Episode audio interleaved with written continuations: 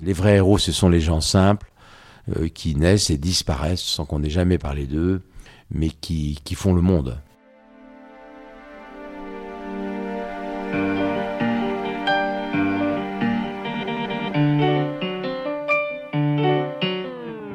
Bienvenue dans l'âme d'une maison, la maison Taittinger.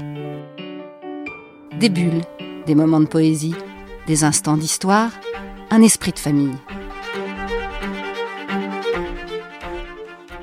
Vous préférez que je vous appelle comment ? Pierre-Emmanuel, pas Monsieur Taittinger ?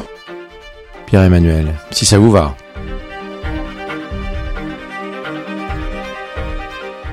Les héros ne sont pas que des personnages de romans. Pierre-Emmanuel en a croisé un certain nombre dans sa vie.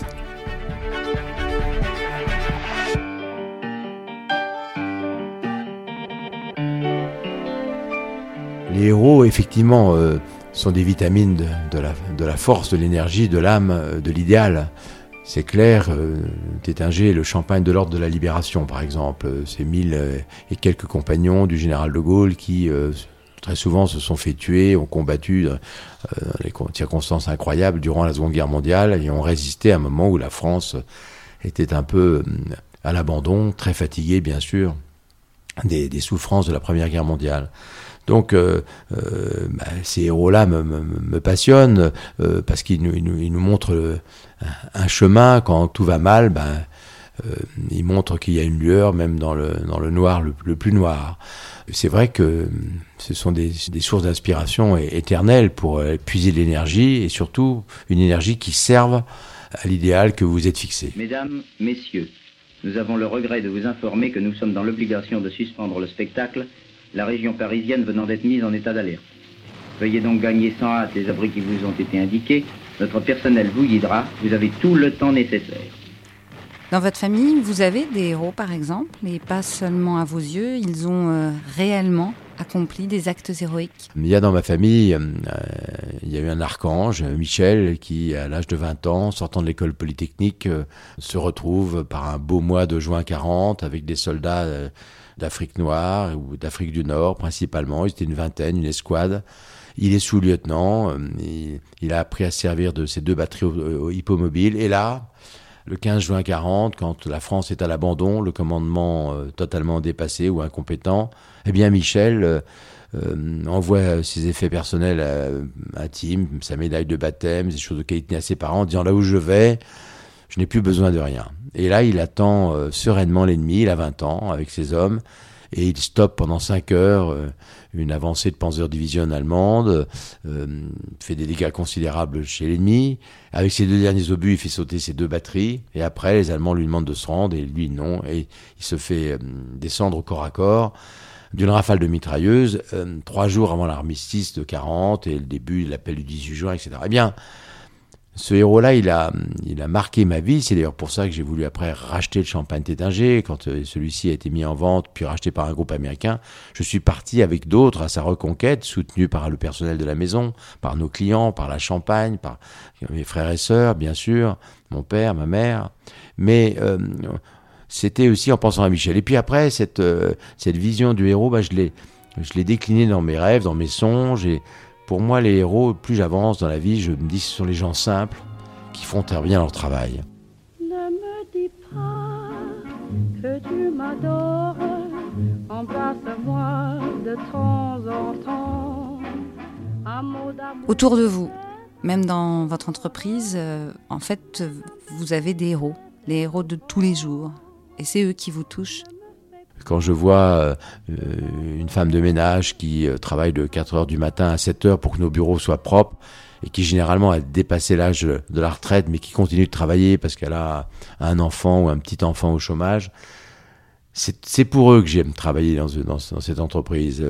Et ça, c'est des, c'est des questions qui m'intéressent. Et j'en viens à, à quelque part à la, l'admiration que j'ai éprouvée pour mon père qui était un homme politique euh, merveilleux, qui n'a jamais voulu ni Légion d'honneur, ni honneur, ni gloire, euh, qui a quand même été euh, fini comme garde des Sceaux, ministre d'État d'un grand président, Georges Pompidou, qui avait eu une très belle phrase. Pompidou disait « Je ne veux pas que les Français retiennent rien d'autre de mon époque que de dire « À l'époque de Pompidou, la France était heureuse ». Et ben j'aime beaucoup ça. Voilà, c'est tout à fait ça. Et mon père a été pareil, là. C'était un personnage absolument extraordinaire qui n'avait qu'un seul souci, c'était le bien-être de, de, de la population de Reims, à laquelle il s'est donné nuit et jour pendant dix-huit ans. Il n'a jamais été battu, il est parti, puis après il est parti dans les affaires. Et à chaque fois, avec ce sens de, de magnifier, de faire du beau, de re- reconstruire toute la grande hôtellerie de luxe à l'époque, remettre des portes à tambour partout.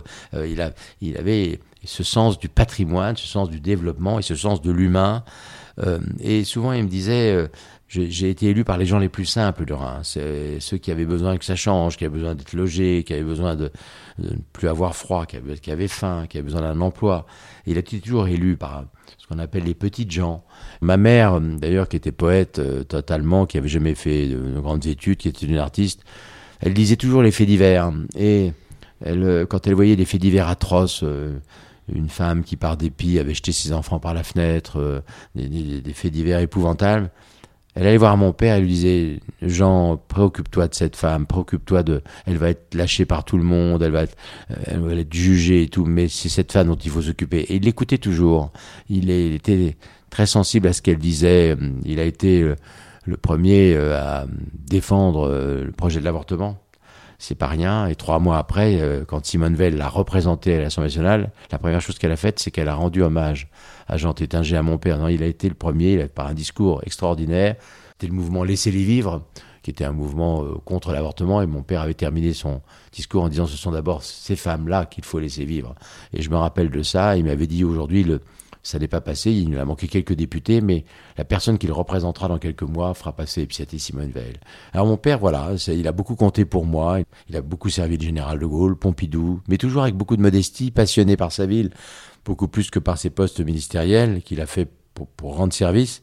Au passage, d'ailleurs, il a préparé et signé, en tant que secrétaire d'État au budget, les trois derniers budgets en équilibre de la France, parce qu'il trouvait qu'il avait le respect de l'argent public et de l'argent tout court, et un sou était un sou, et pour lui, un budget, ça devait être en équilibre. À partir du moment où on demandait aux ménagères d'avoir un budget en équilibre, aux entreprises, il trouvait que l'État devait montrer l'exemple.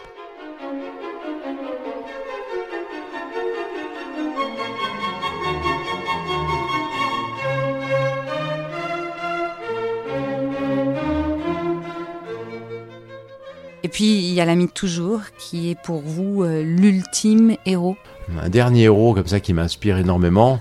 Je l'ai connu par le champagne, puisqu'il dirigeait une maison de champagne euh, concurrente, mais amie. Et puis après, ce, cet homme-là euh, a décidé de venir à Chamonix un week-end avec sa femme, et nous nous sommes rencontrés, et nous avons démarré ensemble un sport qui à l'époque était euh, tout à fait euh, embryonnaire, qui s'appelle le parapente. Et donc, nous avons fait nos premiers sauts de parapente ensemble. Moi, je n'étais pas doué, je ne savais pas régler mes voiles, et donc j'ai très vite abandonné après quelques accidents qui m'ont montré que je n'étais pas fait pour ce sport. Et lui a continué, est devenu un très grand parapentiste, et un jour, il a fait un saut très compliqué, et il est devenu tétraplégique, c'est-à-dire paralysé des, des bras et des jambes. Et euh, ce garçon est devenu un personnage extrêmement connu dans le monde, puisqu'il s'appelle Philippe Pozzo di Borgo, que c'est lui qui a inspiré le film Intouchable, euh, qui est un film merveilleux, qui est l'histoire de Philippe avec Abdel Selou, euh, ce film qui a eu un succès mondial. Et je connais très bien Philippe, je le vois le plus souvent possible, il habite au Maroc maintenant, il a une vie absolument incroyable. Et alors là, pour moi, c'est le héros absolu. C'est le héros absolu parce que c'est un combattant qui se réconcilie en permanence avec son corps, avec la vie, qui euh, diffuse un message exceptionnel auprès de toutes les personnes qui sont fragiles dans le monde. Et euh, voilà, c'est une référence absolue. Michel, mon oncle, qui nous a quittés, et, et Philippe, qui est vivant plus que jamais, et qui, est pour moi, incarne le, le héros absolu des temps modernes.